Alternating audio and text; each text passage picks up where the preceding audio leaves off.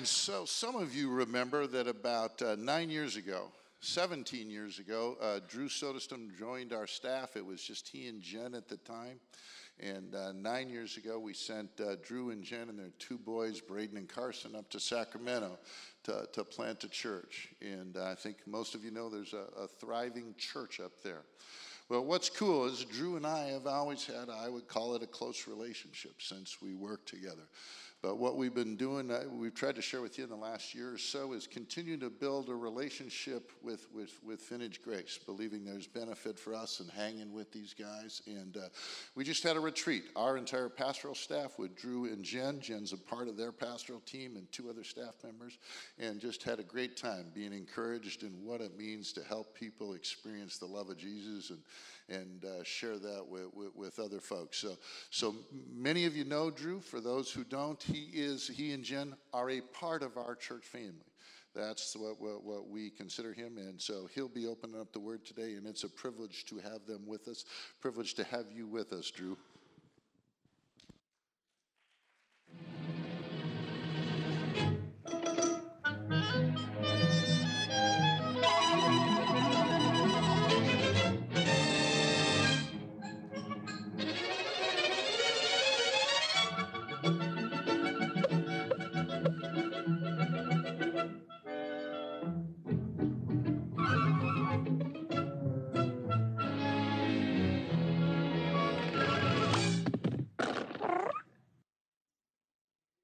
Distraction kind of a crazy thing?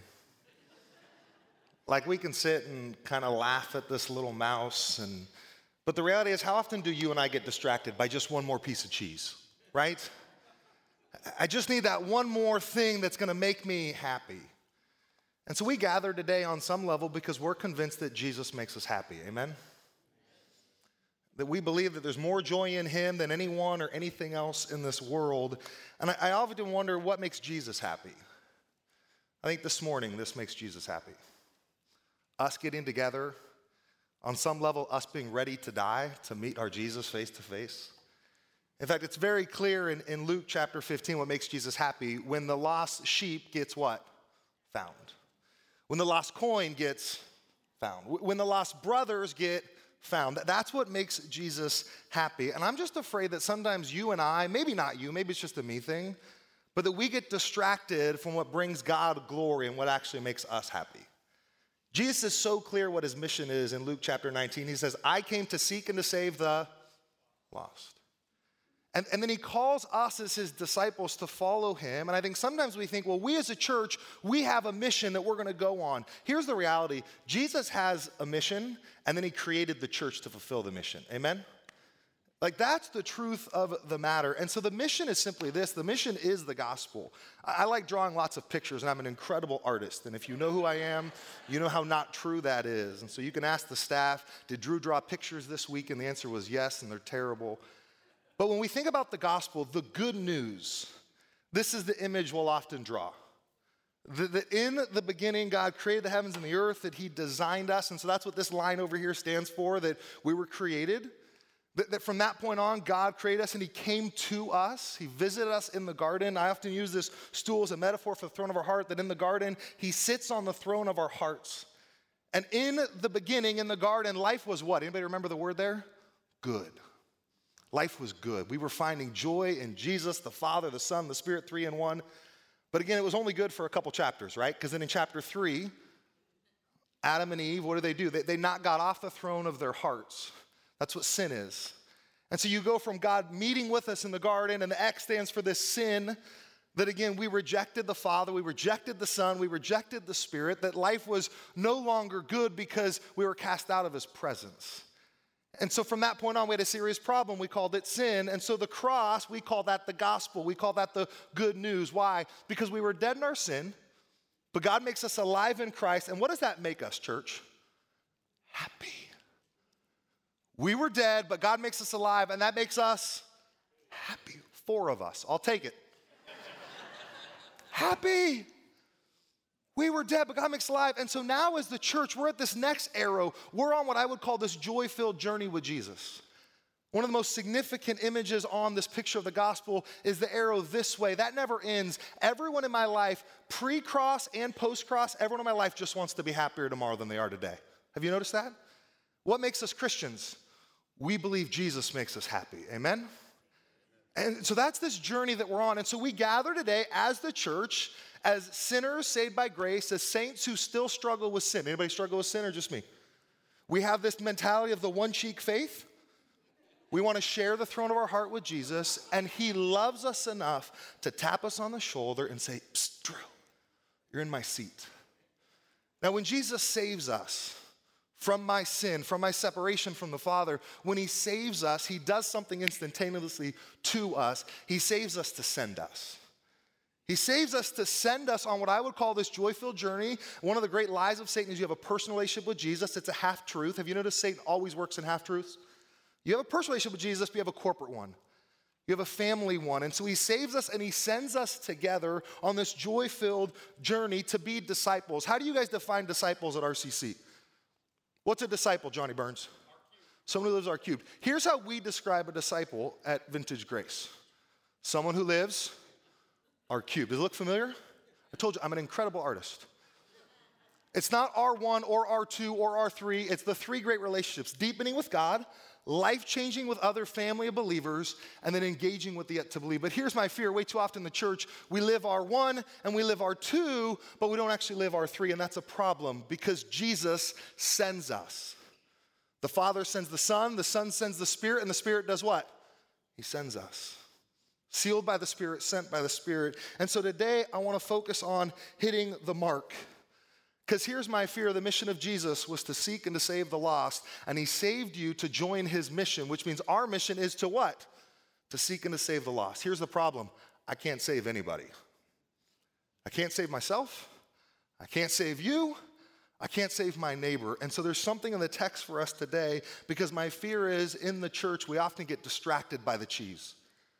We often get distracted by the things that we think will make us happy, and I'm just confident the only thing that will make you happy is if you're living as a disciple, pursuing the person of God and the mission of God. I think, unfortunately, the Church of America, we've made the mission of God a one hour activity that we come and watch, and we call it church. Father, forgive me and forgive us because it's not biblical.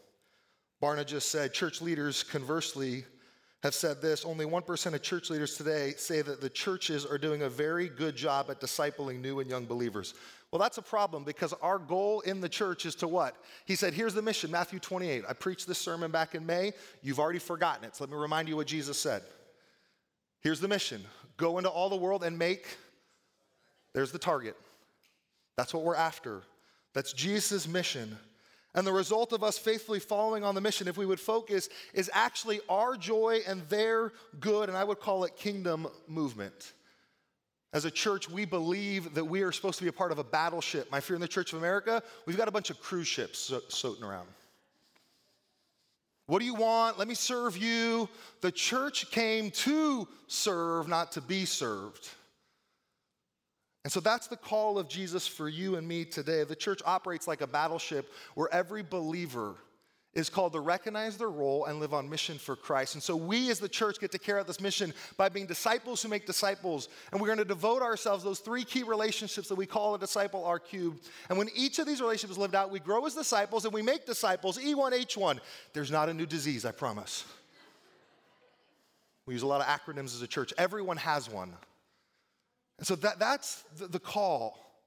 Do you have one that you're inviting on this journey with you? If it's a joy filled journey, then if we love the people around us, we want them to experience the joy of Jesus. So, if your Bibles, turn with me to Luke chapter 10. What we're going to see is that weekly we gather in order to be scattered to live as sent ones. And as we scatter, we are united in Christ R1 as a communitas R2 that lives on mission R3 in our Pray Watch community so that the gospel may flow through us to reach the yet to believe with the gospel with the joy of Jesus. Look at Luke chapter 10 with me. We're going to just start in verse 1. After this, the Lord appointed 72 others and sent them to go ahead of him, two by two, in every town and place where he himself was about to go. And he said to them, The harvest is plentiful, but the laborers are few. Therefore, pray earnestly to the Lord of the harvest to send out laborers into his harvest. Go your way. Behold, I'm sending you out as lambs in the midst of wolves. Carry no money pack, no knapsack, no sandals. Greet no one on the road. Whatever house you enter into first, say peace to this house. And if a son of peace is there, your peace will rest on him. But if not, it will return to you. He remained in the same house, eating and drinking whatever they provided, for the labor deserves his wages. Do not go from house to house. Whenever you enter a town and they receive you, eat what's set before you, heal the sick, say to them, The kingdom of God has come near. But whenever you enter a town and they do not receive you, go into the streets and say, Even the dust of your town that clings to our feet, we wipe it off against you. Nevertheless, know this the kingdom of God has come near. And so I tell you, it will be more bearable on that day for Sodom than even for that town. Jesus, would you speak to us? As we look at your word, as we look at your mission, as we look at your kingdom that you've invited us to be a part of, would we see what it means for our reality to faithfully follow you, to be sent by you? My prayer spirit is that it would be hard for anyone in Yorba Linda to go to hell because they've met people from RCC and they see Jesus in them. So, the joy of Jesus penetrate our head and our hearts and our hands today? And would you be glorified through your word and through the gathering of your saints, we pray. And everybody said, Amen. As we look at the text, we're just going to walk verse by verse. 10:1. After this, the Lord did something. The problem with coming as a guest preacher is that, is that I, you can read the context and miss the whole text. So Luke 10 says after this, which means we actually have to go backwards to chapter 9. If you have your Bibles, turn back. I'm just going to look at the titles of chapter 9, which again was not from Luke, but the ESV translators put this in here. He sends out the 12 at the beginning of chapter 9. Herod's super confused by Jesus. Jesus feeds the 5,000, which I think the title should be He disciples the 12, but that's okay. He confesses Jesus is the Christ, Peter does. Jesus foretells his death. He gives this great sales pitch in Luke 9. And then the transfiguration. He heals a boy. He foretells his death again. The disciples miss it because that's what we do really well as disciples. They argue about who's the greatest. Anyone who is not against us is actually for us. They're not slowing us down. Let's storm the gates of hell, Jesus says. The Samaritan village rejects Jesus. He gives another call to discipleship, and that's the cost. So he's been training. That's what Jesus has been doing. He's been inviting people on this joy filled journey with him, and he's training them. Every moment is a spiritual moment, teaching about the kingdom of God. And so, what we see now in verse 1 is after this, all of this ministry, he appoints the 72 to go. Now, how many disciples were there? 12, 11, 12, something like that. And so, what we see here is that the mission of God was not just for the, the elite, which, by the way, none of the disciples were elite. But the mission of God is beyond what the professional people can do. I think that's an important takeaway for us. The mission of God to seek and save the lost, to actually storm the gates of hell, so that it'd be hard for anyone to go to hell in our neighborhood, that's beyond what the 12 could do. There's this multiplication in the text today. There's 72 people now. 72 people that are being sent by Jesus for the mission of Jesus. I think the 72 matters. Go read Genesis chapter 10 or Genesis as you see the 70 different nations. They go out as two by two. He said, Two by two, I'm going to send you into every town where he himself was about to go. I think the two by two is a reference all the way back to Deuteronomy 17 and 19. He sends them two by two, but he also says, you're going to go, but here's the reality I am going to go, two by two in every town, into the place where he, Jesus, was about to go. Please understand this. I can't save anybody. You can't save anybody. Here's the good news Jesus is coming. Uh, pretty regular. I, I'm a pretty incompetent person. Amen? I mean, I set you up, Jen. Like that was a softball. My wife's here, not always. My dad, I remember as a young kid, said, Hey, Drew, come work on the car with me. And you're like, That's a mistake. My dad didn't need me, he invited me. He gave me an opportunity to be a part of what he was doing, and that's what we see in the text here. Jesus is going to go to the villages, he's going to go to the towns. He goes before us, but he gives us this unique role. He himself was about to go, and he said to them, The harvest is plentiful, but the laborers are what, church?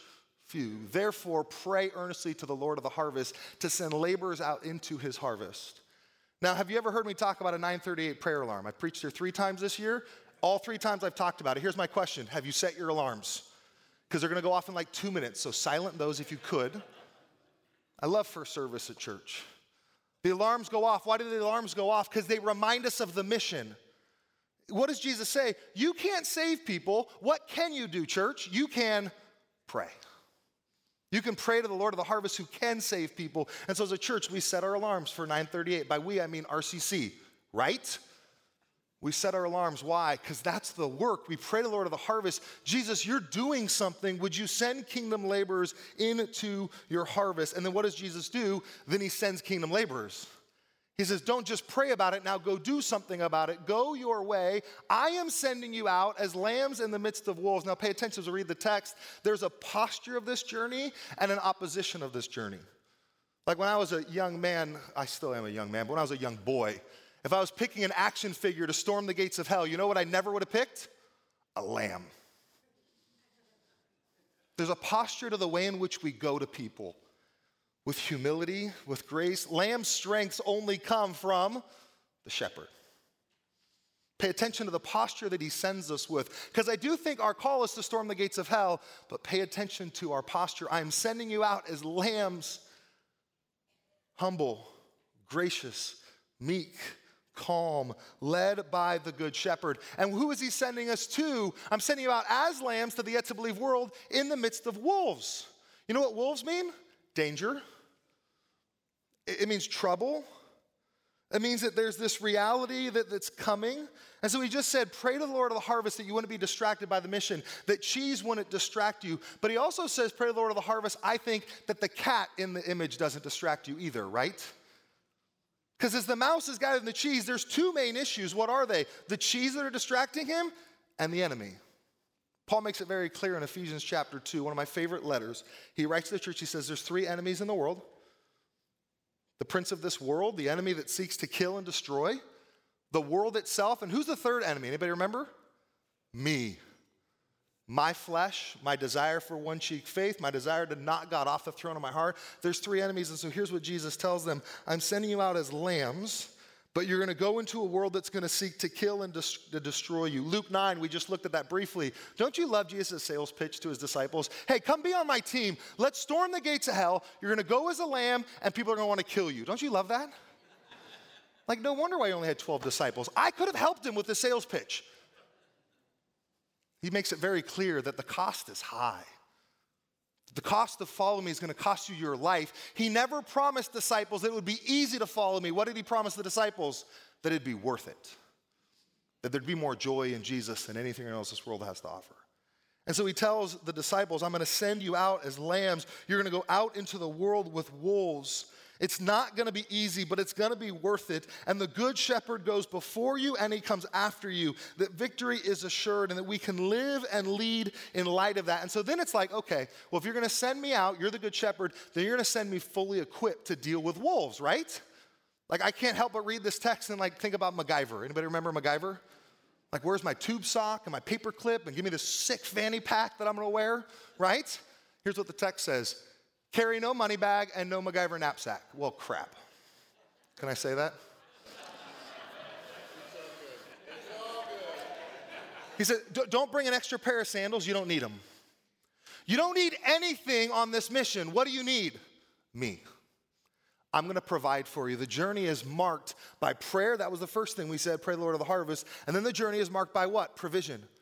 Provision's going to come in ways you don't expect. It's going to come from my people, it's going to come from me. You have to trust me. Here's the problem. Anyone here struggle trusting Jesus or just me? It's a problem. My lack of faith is real. So Jesus is sending his disciple, he's equipping them. He says, May the journey be marked by prayer, may be marked by provision, may there be missional clarity. By clarity, he says this as you go, greet no one on the road. Why? Because my mission for you is not the road, it's the village. I think we get distracted by all sorts of things. We get distracted by the enemy and the cat, we get distracted by the cheese. And you're like, wait, Jesus, don't you want me to talk to people? He says, yes, I've ordained people to meet you in the village. If you talk on the road, you're going to miss the village. You're not going to have the missional clarity. If you go back to chapter 9, verse 60, he says, let the dead bury the dead. You focus on the mission of God. Do not get distracted because we do that so easily and so often. Regularly for them, they would get stopped on the road and they would talk for days at a time. I don't know how that works. I'm a destination guy. Like, I'm the guy that my kid says he's got to pee, and I'm like, here's a water bottle, bro. Life short, hell's hot, we got to go. Jesus sends us. And so I say it in jest, but church, are we getting distracted from the mission of God? And again, for me, being distracted from the mission of God is not things like cancer, it's things like comfort. When cancer happens, there's a clarity to the mission of God. When comfort happens, there's a distraction from the mission of God. And we'd all say amen, but here's the problem we live in this place called the land of. I hope we're paying attention. The mission is clear, the distractions are high, and it's not cancer that takes us away from the mission, it's often comfort. It's often the Warriors and the Giants and the 49ers. It's things that just don't matter. That's what it is. Verse 5 goes on and says this Whatever house you enter, first say peace to this house, and if a son of peace is there, then your peace will return to him, but if not, it'll return to you. Regularly in the early church, especially in the first century, disciples would meet other people and they would draw a fish, just half. And they would step back and they would see if the person they met would draw the other half of the fish. Hey, are we in this mission together? Are we in the same journey? Are we going to get distracted by cheese? Are we get distracted by the cat? Or are we all about the lordship of Christ? That's what we see in Luke here. As you give peace, Jen and I, as a cancer family, all the sons had cancer twice, bone marrow transplant. We'd often hang out with other cancer families and we would speak a language that no one else would understand. We'd say things like, hey, what's your boy's ANC? What are his platelets at? The average person's like, what are they talking about? Church, we have a language of this joy in Jesus that the world doesn't understand. I'm not saying that we try to speak in code, but they just don't get it because they're dead in their sin and they've not been raised to life in Christ. He's saying, look for people of peace. Maybe they're pre believers that are coming to faith. Maybe they're the believers that you're meeting in the village. And if it's someone of a person of peace, remain in the house, eat and drink with them. Eating was a huge sign of covenant in the early church. When you ate a meal with someone, this is significant because it's also what got Jesus in trouble. Remember, you hang out with sinners. What that means is you eat with people that are unclean. Jesus always pursued the sinner, he ate with them, he just told them to go sin no more. But he said, I want to pursue you. I want to love you. Why? Because we are sheep without a shepherd. Remain in the house, eat and drink, whatever they provide, for the labor deserves his wages. Don't keep going. Whenever you enter a town and they receive you, eat what is set before you. Heal the sick in it and say to them, The kingdom of God has come near to you. Pay attention. Every action has a follow up. So as you sit into a house and you eat with them, you build relationship, you build covenant. They give you food, you receive it, and you eat it. Give them the gospel heal them. What you see right in the Gospel of Luke is that Jesus did these miracles over and over and over again. But every time after the miracle, there was a message of the kingdom. Why? The miracle led to the message. That's what mattered most. What mattered most is that the kingdom of God was here. How do you know it's a person of peace? They answer the door. You ever try to like have a conversation with someone when the door shut? Doesn't work. How do you know it's a person of peace? They invite you in. They give you food. One of our values as a church is we don't answer questions for people that they're not asking. I've just tried way too hard in my life to preach at people that don't care about the gospel. It's just not very effective. But if it's a person of peace, they invite you in, they give you food, we have conversations, and we get to do that. And here's what Jesus says pay attention. The missional clarity is it's all about the kingdom of God. If they accept the word, do the deed of healing. But what if they don't invite you in? What if they reject you? Because as we're sent ones, here's my prayer for you. You set your alarm for 938, which means you're praying and you're watching for opportunities in the kingdom all throughout your day. That as that happens, you're wrestling with it. Is this a moment for kingdom conversation? Or am I just going to stay present and love this person as they are, where they are? No big deal. Because I don't save them anyways. I don't have to shove the gospel down their throat. I just need to be in relationship with them so that when the door opens, we can share a meal. So, what happens when they reject? Well, Jesus tells us, he goes on, but whenever you enter a town and they do not receive you, go into its streets and say, Even the dust in your town that clings to our feet, we wipe them off against you. Nevertheless, know this the kingdom of God has come near. So actually, the message is the same either way. Did you see that? If you don't see it, I put it in yellow. the acceptance and the rejection, our response is the same. We don't save people. We don't have to deliver a beautiful gospel. We just have to tell our story. We were dead, but God made us alive, and that makes us happy. And yes, we struggle with one cheek faith, and they'll laugh at you, and it's okay because it's not about you, it's about Him. Now, as I read these words, I wonder how you read them. Do you think the disciples are angry here? Do you think when they get rejected, I tell you it will be more bearable on that day for Sodom than that town of, of than for the town that they're in? Because I read that, especially as a young Christian, I read that and be like, pff, that's right, you rejected Jesus. What do the disciples do in chapter 9? Anybody remember when the Samaritan village rejects Jesus? What do James and John say? Anybody remember? Jesus, you want me to like blow him up and call fire down from heaven? And what does Jesus do? He rebukes them. One of my fears for the church of America is that we have been fighting with the world and not fighting for her. What does Jesus love? For God so loves the world. Anyone else need to repent for the last few years that we fight with the world instead of for her? And so pay attention. I think I read this text and I'm like, man, Jesus, we got this. They rejected you. Let's get rid of them. Jesus is like, wait, wait, wait. I came for them. I mean, how many times did Jesus tell his disciples, get behind me, Satan? We know a couple, but I think it might have happened a lot because the disciples are in process. How good is our God that He's gracious to us who have been in process. Amen? That He's patient to love and to rebuke, that He loves us enough to tap us on the shoulder and say, Drew, you're in my seat. And so please hear me as we look at the text. I think the call of Jesus to be heartbroken for the world, not to cast down fire on her. He's going to keep pursuing her until they fully reject, until death do them part.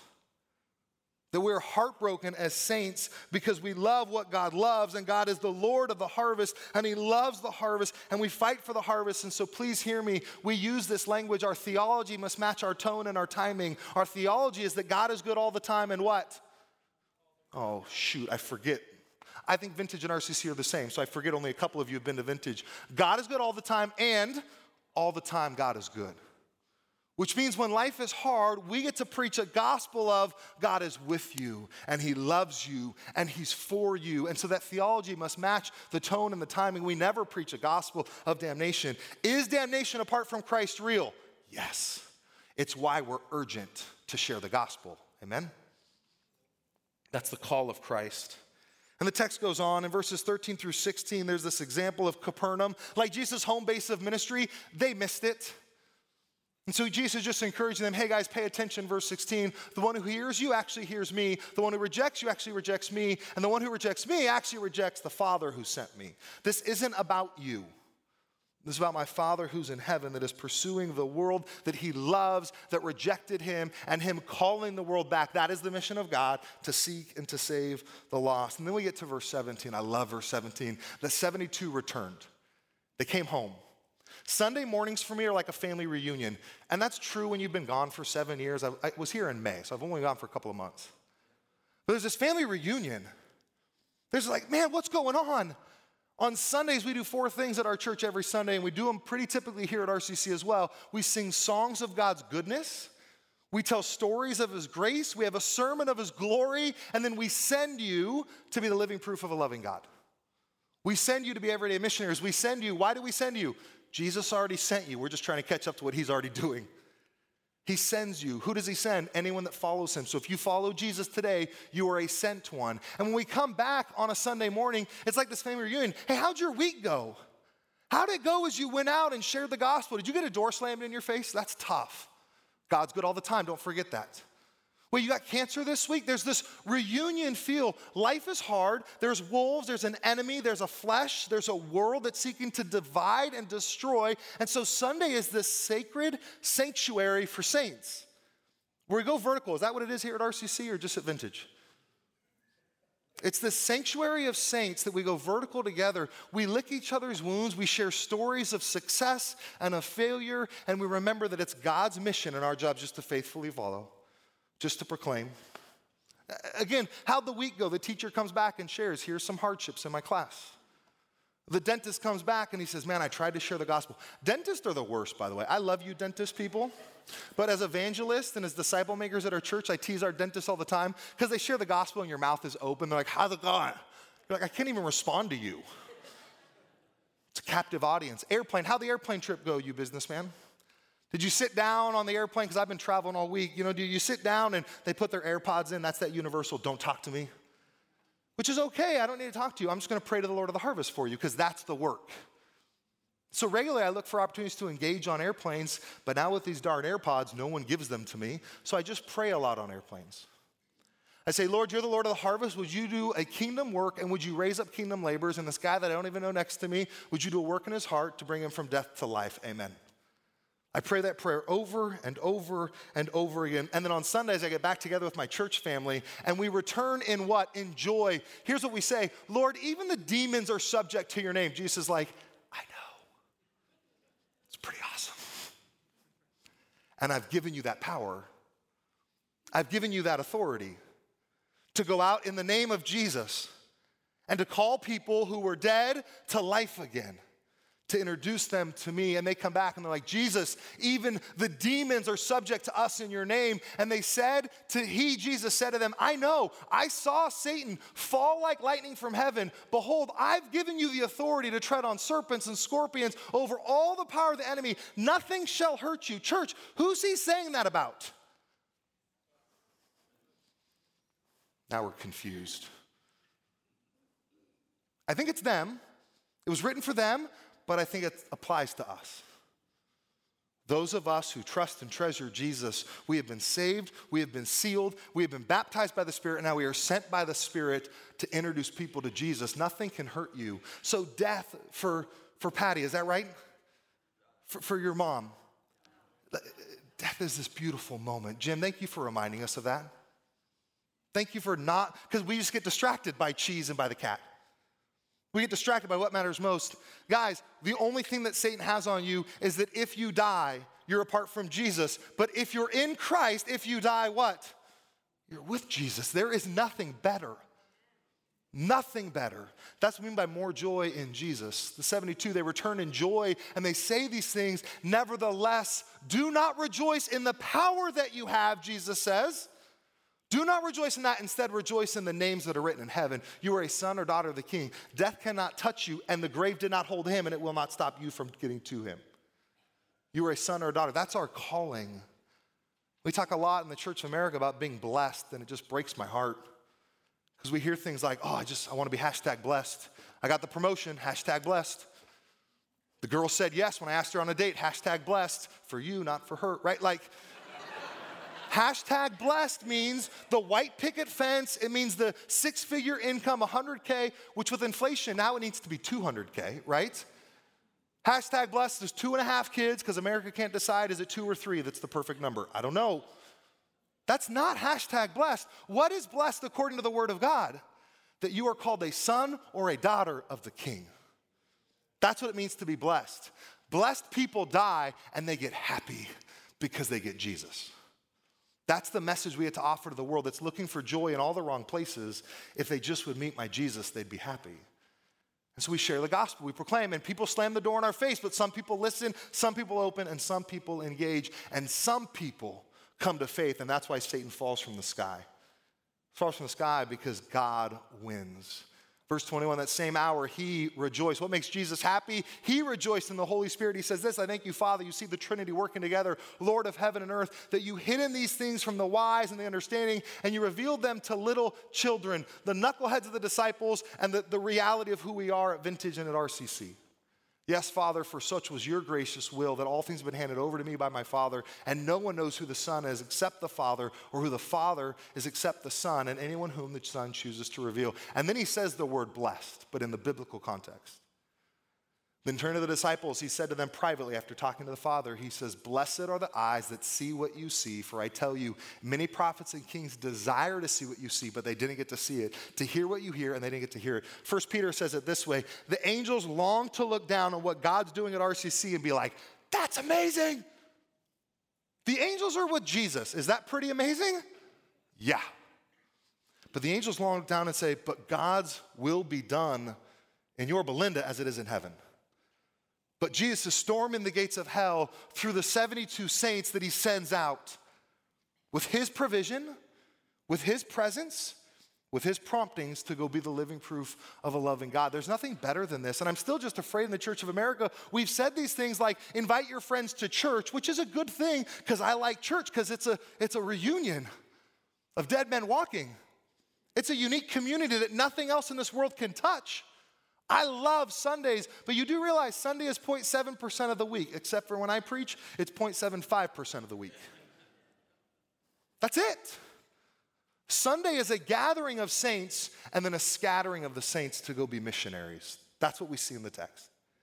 It's a gathering of sent ones. And I just want this for you because nothing is better than being used by God. I don't save people, but I've had the opportunity to watch Him save people where you're like literally seeing the Holy Spirit enter their lives. My buddy Bryce, stage four cancer, I sat with him every month, almost weekly for the last 16 months. Nothing's better than knowing that if Jesus lets the cancer win, the cancer doesn't ever win, God wins. But he's ready to meet Jesus someday. Nothing's better than that, guys. Cancer will never win. The Wolves will never win, and that's a reference to the NBA as well. Nothing is better than this. And it's what we as pastors at RCC want for you is to be the sent ones, not because we're sending you, but because he already has. He sent you to your neighborhood. He sent you to your job. He sent you to your soccer field. He sends you to your coffee shop and he says, There's people out there. Would you pray to the Lord of the harvest that you would be used by him for his glory and for their good? And so, as we wrap up this morning, I just want to close with what are the implications? One of our passions as a church that comes straight from RCC is that we love the Word of God. We preach the Word of God and we walk through the Word of God verse by verse. But my fear is there can be a tendency to overteach and underreach. So every sermon, we close the last few minutes with this thing that we call implications. I translate implications as so what. Because if we leave Sunday and go, well, that was fun, this like obese man was sweating on stage and he yelled at us. And yeah, someone just told me, they just said, hey, um, it's I'm glad, right here at the church, I'm glad to see you're following Todd's leadership. I'm like, what do you mean?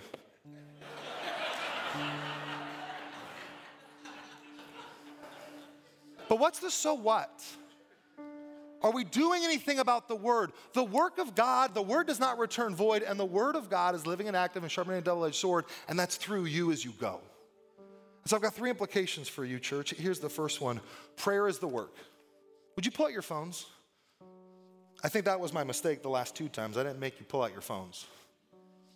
Would you go to your alarms and would you set an alarm for 938? Did you notice that that's the verse from Matthew? It's also here in Luke. So if, you, if 938 is a, rough time, go, go do Luke 10 2, chapter 10, verse 2. Pray to the Lord of the harvest. My hope and desire, as I prayed for you guys all week, is that it'd be hard for anyone at Esperanza High School to go to hell because there's teachers living on mission and there's students who are sent ones. My prayer for your neighborhood is that they would see the joy of Jesus in you because you're the one that's sent out as a lamb in the midst of wolves. So set your alarm for 938. My favorite part of church at first service at Vintage is that people forget you can set your alarm for like Monday through Saturday. You can turn it off on Sunday just for what it's worth. Mine's on mute on Sundays. And it goes off. It goes off in staff meetings. It goes off when I'm with my people that I'm sent to. And it reminds me to not get distracted by the cheese, not get distracted by the cat, but stay focused on the mission. And so, church, could we just commit this fall to become praying people? That's an ask. I see a couple of head nods. Would you just raise your hand and say, Drew, I'll pray to the Lord of the harvest this fall? Just raise your hand. Now you have to set your alarm because you're going to forget.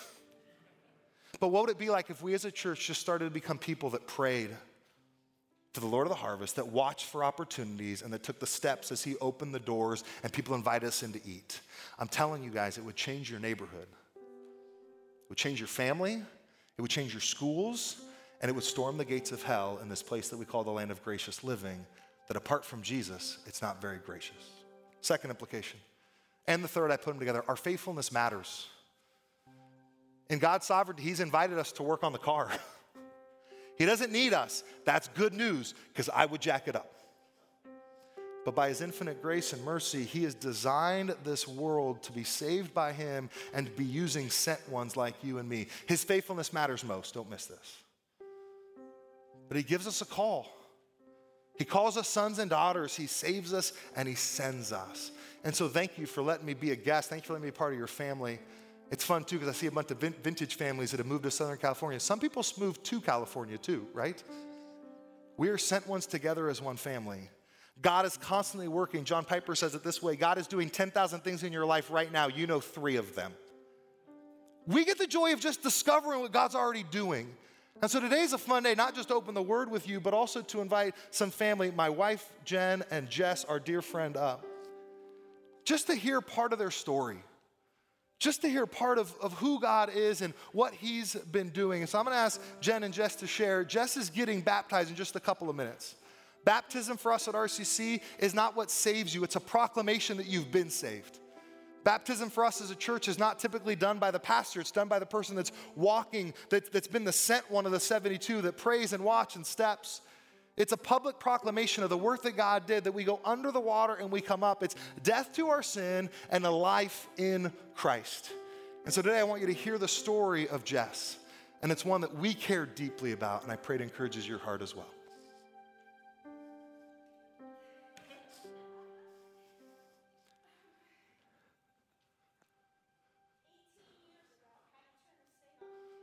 Talking to it. 18 years ago, um, I was a high school teacher at a little school, kind of a big school in Hacienda Heights. And as a new teacher, they were able to force me, I mean, ask me um, to coach soccer. I was forced. I went to college on a softball scholarship. I have no idea what soccer is or why people play it. And Drew and I were invited to be the varsity coaches, but we also had to find JV coaches. And we had just moved there, and I didn't know anyone. And we got her name from another teacher. And I had no idea what setup was happening by God Himself. We started coaching and we invited her just to become part of our family. I didn't know where she stood with God. I didn't I didn't ask. I just wanted to be in relationship with her. There was an open door for community. And we started coaching. And then we forced her to be our friends. right? And so it has been a privilege to watch you discover Jesus.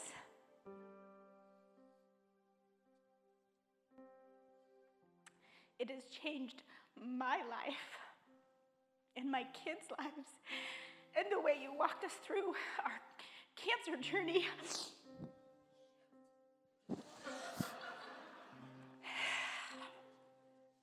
And last week, you texted me and told me a story and said, When are you coming down? And I said, Friday. are you kidding me, God? I've come down here one time in a year, and I happen to be coming down. So, it is so exciting to be here and so on purpose and so covered in his fingerprints. And um, I want them to know your story because you guys need to know you are sent. And you might be forced into coaching soccer, but it's so on purpose. And you might meet people who you invite into a relationship and they might open the door and say yes. And you might find yourself here 18 years later getting to baptize them. Gosh. So I want you to hear her story because you should be encouraged to be sent and to live on mission for this. Tell us. Oh my goodness. All right. Well, I would say it's been a journey, um, but two weeks ago on a Monday drive to work, um, was listening to Brandon Lake and um, what's the name of the song? Uh, now I'm forgetting. Not gratitude. Um, uh, feels like heaven and um, can't get enough of Jesus. And in that moment, when I was in the car worshiping, I just felt a calmness come over my body and was just um, filled with happiness. I was crying. I didn't know what was going on. Um, and in that moment, I was like, I am going to take a public stand for Jesus. By his grace, I have been saved, and faith alone. And I was going to call Jen, and we were going to make it happen. Didn't know it was going to happen in a week. um, but wanted to do it here at RCC with my family and my friends. Um, and in that moment, while I was in the car, um, was just again truly excited, overwhelmed with joy and happiness. And I'm going on my way to work as I am a teacher. And I was picturing in my head as I'm getting there, I'm like, all right, I'm gonna do the Todd leap. And I'm gonna be like, I'm praying for you, I'm praying for you, I'm praying for you, I'm praying for you. um, and that's just how it was. And then it was work, and I'm a teacher, and I was like, okay, hi, good morning. Oh my goodness, I have a lot going on in my heart right now. Um, came home, shared with Carson, um, who I met through Vintage Grace and Church Plant. Um, so big first full circle for me today. Um, so yes, so that's that's my story in the last couple of weeks at least. Yes. Isn't this amazing? Guys, this is awesome. Like, you guys know that I'm married to Drew, right? I don't have a wedding ring on. Does it make me any less married to him? No. She's gonna go get in the water today. This is not magic. This doesn't save her, but this is her proclamation to you that she is on mission. Join her. I never understood this mission until we planted this stinking church. It is so good. It is so hard. And it is so worth it. So today we celebrate, and we're gonna go get wet. Okay? As they. Uh